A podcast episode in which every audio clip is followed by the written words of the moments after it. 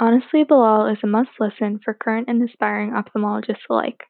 Hearing the journeys of ophthalmologists at different stages of their careers has been both informative and inspiring. In sharing people's stories, this platform has further connected the ophthalmology community in a time where face to face connection is hard to come by.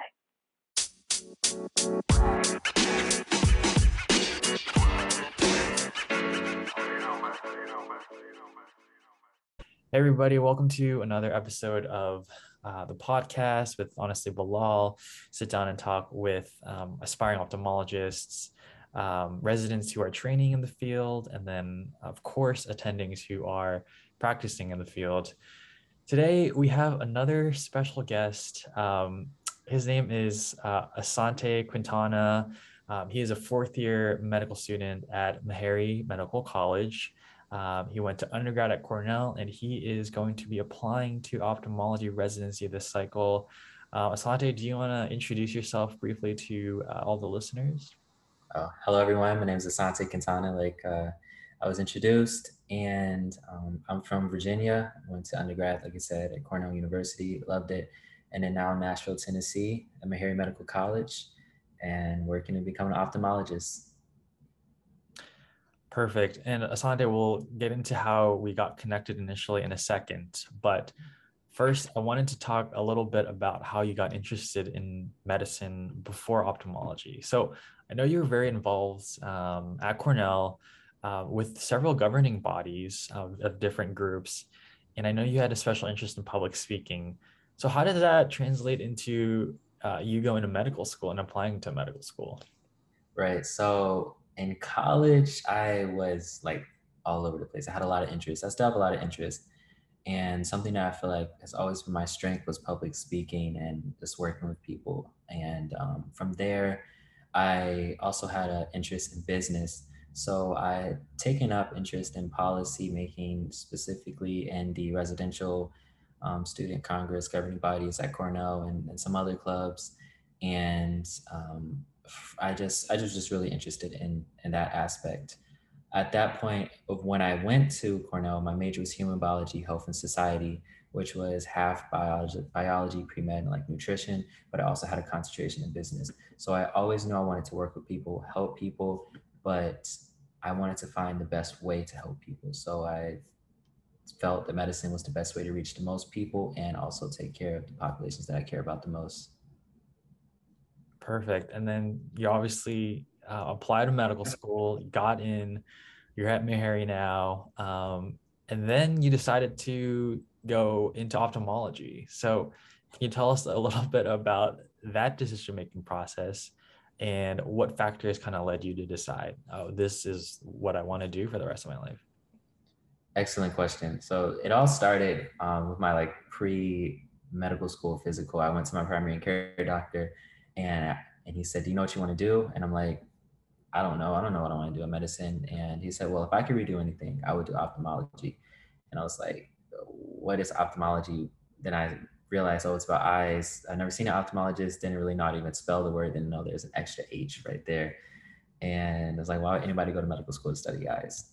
But eventually, Meharry Medical College, as I came to Meharry Medical College, I knew that I was really passionate about serving the underserved Black and Brown communities. And Meharry serves the inner city um, population of Nashville, Tennessee, uh, Nashville General, those that don't have insurance or otherwise wouldn't get care and um, are diagnosed with chronic disease and illnesses like high blood pressure and diabetes.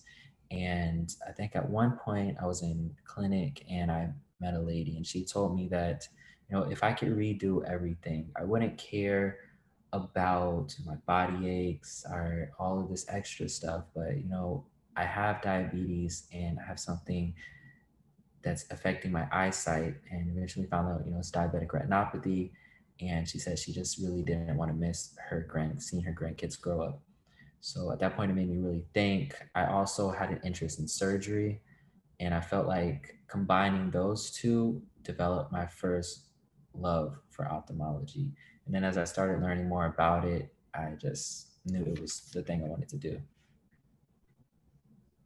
Yeah, that's very inspiring, Asante. I, I totally agree that, you know, vision is such an important aspect to our quality of life, obviously. And Um, I think that's why all of us are super interested in going into the field. Um, so how we met, um, or I guess we didn't meet in person, but it was through through email. But Dr. Lindsay at Vanderbilt had reached out to Bilal um, to to see if we could talk about um, your life and your story. And um, Bilal uh, messaged me and was like, "Hey, there's this guy Asante. He's really cool. He's interested in ophthalmology. Um, he's also interested in uh, music production." I was like, "Oh, wow. Okay, so I'll I'll have to do this interview." um, but can you before we talk about your outside interests? Um, how did you exactly connect with Dr. Lindsay? And um, yeah, tell, tell us how you, you met with Dr. Lindsay in the first place.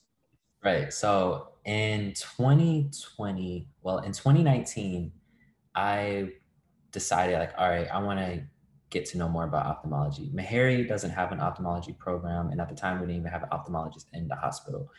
So I reached out to Vanderbilt University Ophthalmology Interest Group, um, connected with Dr. Law, and then um, I think at one point I met another fellow at Vanderbilt, and she told me that I should speak with somebody named Dr. Paravani Claudio. And she told me that, you know, if you're interested in ophthalmology, you should most definitely spend some time at Vanderbilt and learn as much as you can. Put me in contact with Dr. Lindsay, who's 2020 at this point. And from there, she told me, okay, during your surgery clerkship, you should come rotate with us, learn the basics of ophthalmology, see what it's like, day life in a resident, be in the VA clinic, just check out the OR. And we linked there. And at that point, um, she told me that you know, there's some research projects going on, and I had linked up with her with a research project where we looked at the disparities regarding cataract surgery within Vanderbilt's network. And it was from there, it was history. Awesome. And uh, it's just always so intriguing uh, because the field of ophthalmology, like the attendings and residents and fellows, they're all so uh, welcoming, is what I've noticed. Um, exactly. Yeah, and and um, again, another example of that with Dr. Lindy, the fellow, and and everybody else you've gotten to work with at Vanderbilt.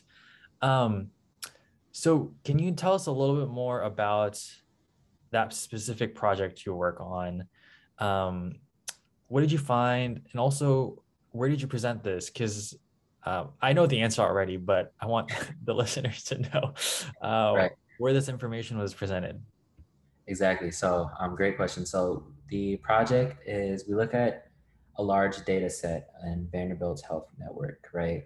And we're trying to figure out if there are disparities within certain subgroups. Specifically, this one was looking at cataract extraction rates differing between different races. And we found that African Americans and Asian Americans had lower rates of cataract extraction versus um, Caucasian groups and they also had basically they were a large amount of that original group of those with cataracts but a lower amount of cataract extractions. So we ultimately found that there was a disparity in the outcomes for cataract extraction within these groups and we're taking that to the next level right now doing a very large data pool to see what other results we can get and what other data we can get from that and conclusions we can make. Wow. So me and you are probably more likely to get uh, cataracts compared to uh, a Caucasian person, let's say. Um, and but the fact, but but we're probably not going to get that extracted. Is that the, the right conclusion? Right. So I would say the main conclusion is that the Asian and African American people in this in the Vanderbilt network had lower rates of cataract extraction rates. Right. Gotcha. So less likely to get that cataract extracted. And the importance of that is is significant, right? So cataracts, cataract surgery is, I, believe, the number one surgery in the world, but it also leads to a severe decrease in visual acuity. Whereas if you take that lens out, put a new one in, and a lot of people see great afterwards. Like they're like, "Oh my God, my life has changed." It's a it's a most definitely potentially life changing surgery that is so simple and so quick, but people just aren't having resources, education to actually have that happen. And we're trying to figure out why. And a way that we can figure that out is mapping socioeconomic factors such as zip codes and other things like that to see exactly how this is and why this is happening within the network. That's awesome. And I think this could definitely become a broader study to not only include the Vanderbilt population base, but even nationwide if you can get more um, yeah. centers, you know, with with their data and whatnot. So really cool project. Um, and you presented this, uh, I, uh, I guess, a pilot project at a conference. Um, do you want to tell us a little bit about that conference and uh, what organization uh, holds uh, or uh, held this conference? Right. So I presented it in this this year, 2021. It was first in March, the, the data at University of Michigan's Diversity Medicine Conference, which focused on basically healthcare disparities and improving healthcare outcomes for those diverse populations. And then um, I then presented it to Rabb-Venables ophthalmology um, research program, and it went on to become a first place winner for the medical student poster presentations. Wow! So you won you won an award for this. That's that's amazing.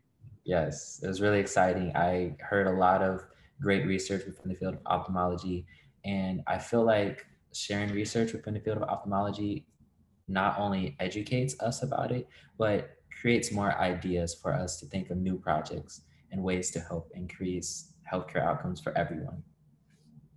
Exactly. And um, I know that you want to, you have aspirations to become a leader in the field of ophthalmology with your background in public speaking and all this right. research. So um, I think you're well on your way uh, to do that. Um, and for those that are maybe less familiar with what Rabb-Venables is, um, can you tell us a little bit about Rabb-Venables and what the mission statement or you know what what what, what Rabb-Venables is about like what's what's the mission of, of, of that group right.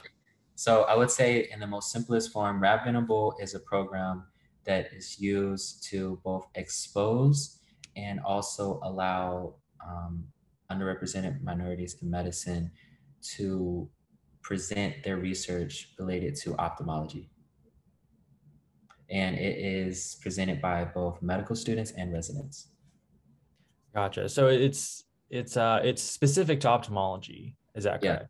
Yeah. Okay, perfect. So obviously, um, Rabb-Venables is a great group that's that's uh, expanding the exposure of ophthalmology for people of diverse backgrounds and, and, and, making sure that ophthalmology is well represented with different um, ethnic groups, which is obviously what what uh, we're striving towards. And exactly, that's an amazing uh, initiative that Rabb-Venables is taking. Okay, so uh, you know we talked a little bit about your college experience, uh, why ophthalmology, you know how you met Dr. Lindsay and got involved at Vanderbilt with the rotation there, uh, your research, uh, Rabb-Venables. Lots been said already. Um, is there anything else you're working on right now um, that you wanted to share uh, that you're interested in? Um, and also, what is the next year looking like for you? I know you're on an away rotation right now. Um, yeah, just tell us a little bit more about the next year and anything else that you're working on. Exactly. So right now, you know, number one is application for ophthalmology.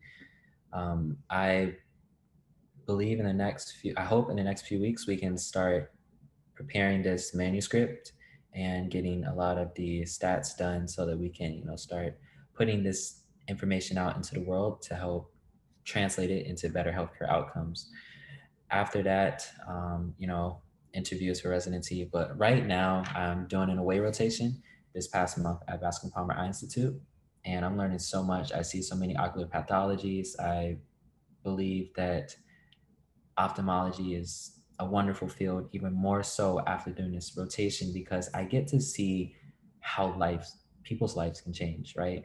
They're so they're so grateful. They're so thankful for those that just are able to help um, even people with like glaucoma, right? Uh, a, a chronic degenerative disease that really has no cure, but this progression can be slowed, and they're so thankful for somebody that's actually caring for them and understanding, right? I think that patient physician relationship is extremely important, which is also why there should be more diversity within the field because, um, you know, these people that are unfortunately, at the higher rates with these chronic unfortunate diseases, especially in the eye, are those coming from the Black and Brown communities. And there's been a historical mistrust of the medical community within these patients. So having more representation within the field, increasing diversity, and also just even through like research, right? Getting information out so that health outcomes can be improved. Awesome, Asante. Um, it seems like you're learning a lot at your away rotation, and I I did as well when I did mine. Um, a lot to soak in for sure, and I'm sure uh, Palmer does a great job uh, sharing just the resources and and the, you know education with all their students. So excited for you, and um, uh, excited for you to finish and uh, s- submit your apps and get interviews and all that. So I think there's going to be, it's an exciting time. I think, you know, you Yeah, know, getting is. to meet new people like you and um, getting to do the interview. So Colleagues, we, we're going to be peers in the field. right, right. Fingers crossed, fingers crossed. Um, Fingers crossed. yeah, exactly. But okay, this is the part of the interview that I was most excited about, to be honest. Um, so let's talk a little bit about your interest outside of ophthalmology and medicine, because I think uh, that's also super important. Mhm. So tell us a little bit about what you do outside of school and this whole ophthalmology stuff. Right. So I have a dog. He takes up a lot of my time. Half lab, half mastiff. They call him a mastador. He's a big goof. He just cuddles all the time. It's great. I love him. Um, I also play intramural basketball and softball within my medical college. And then I think one of my, well, I know one of my passions is music production, which you've mentioned. I started working with music since I was probably like 10 years old.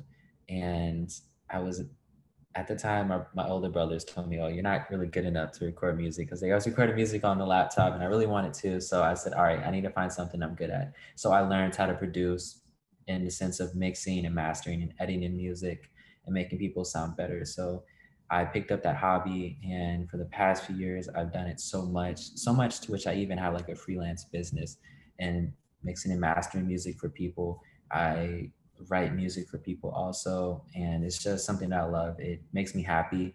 When I'm working with them, I can work with a diverse group of people. I work with people from European countries, um, maybe they're like from Germany, right? They don't know the language that well, so they want to work with somebody who's from America and make an American type song. Like that's that's great, right? Like, and it's just always something different that keeps my mind moving. And I mean, I feel like that can also translate to ophthalmology, right? It's you're always seeing something different. Not everybody's eye is the same. You keep your mind moving. You're not always in clinic. You're not always in surgery. Something different, and that's I feel like that's like a unique part of me, right? And that I'm multifaceted in different areas of my life with many interests that allows me to connect with so many people.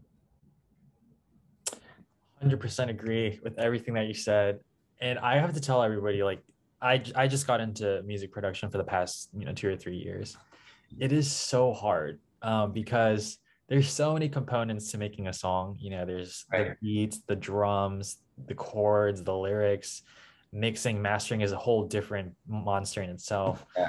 um so i props to you uh for sticking with it you know when you were younger and, and continuing to do that 'Cause, you know, I learned piano when I was younger, but I was like, screw piano. But now I regret uh, giving up on that because that, you know, knowing how to read music and, and all that is also very important to to making solid music. So we'll have to exchange some of our, our works, you know, because I want to listen to what you, you've been doing and um, also share what I've been doing.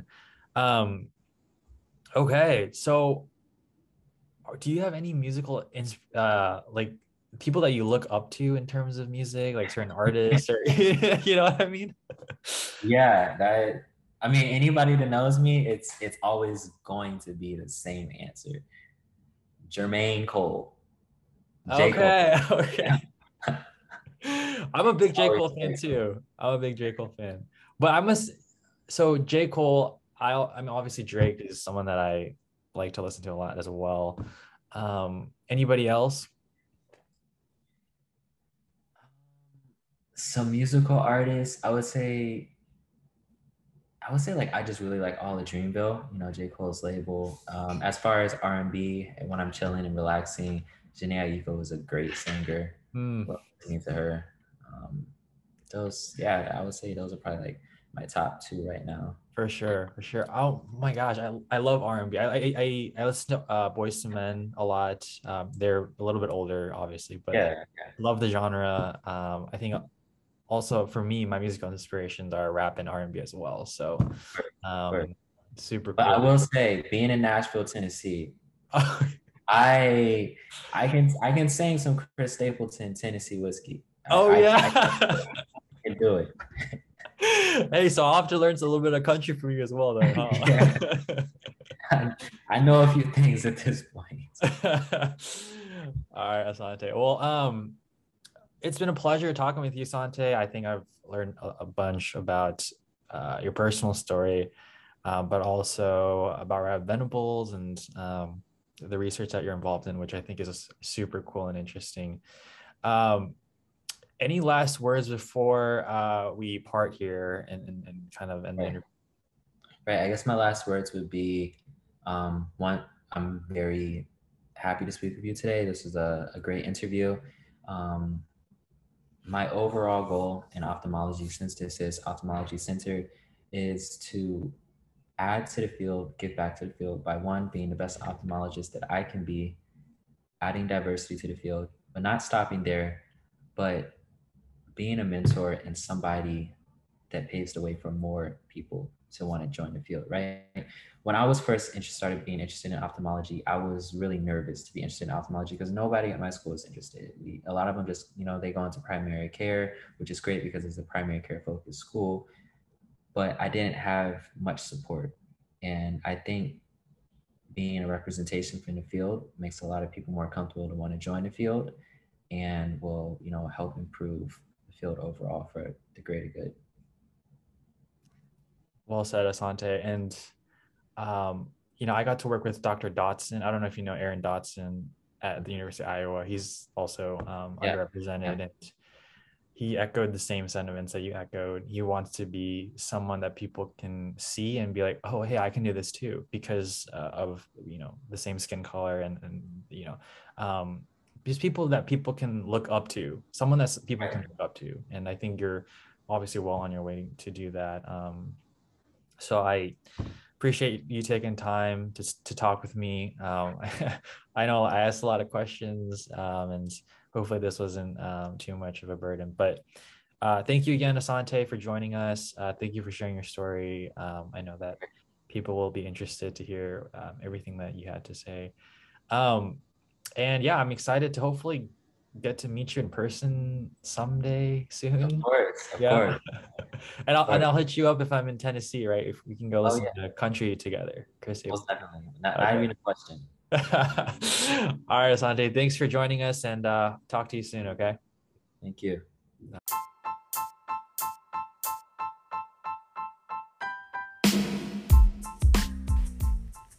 Thanks for listening to Honestly Bilal. You can find the video format of these interviews on the Honestly Bilal YouTube channel. And while you're at it, go ahead and follow me on Twitter and Instagram at Honestly Bilal and check out honestlybilal.com, which is our new website which has all previous episodes uploaded in their audio format, as well as a new blog section where we're going to have medical students and residents write guest articles to help the aspiring ophthalmologist community and those in training on their journey to kind of provide their tips and insights on the process of whether it be you know applying for residency or just going through every year of training. We really look forward to bringing you guys new content and hopefully you can provide us with any feedback we can do to make that experience better for you. We'll see you out there soon.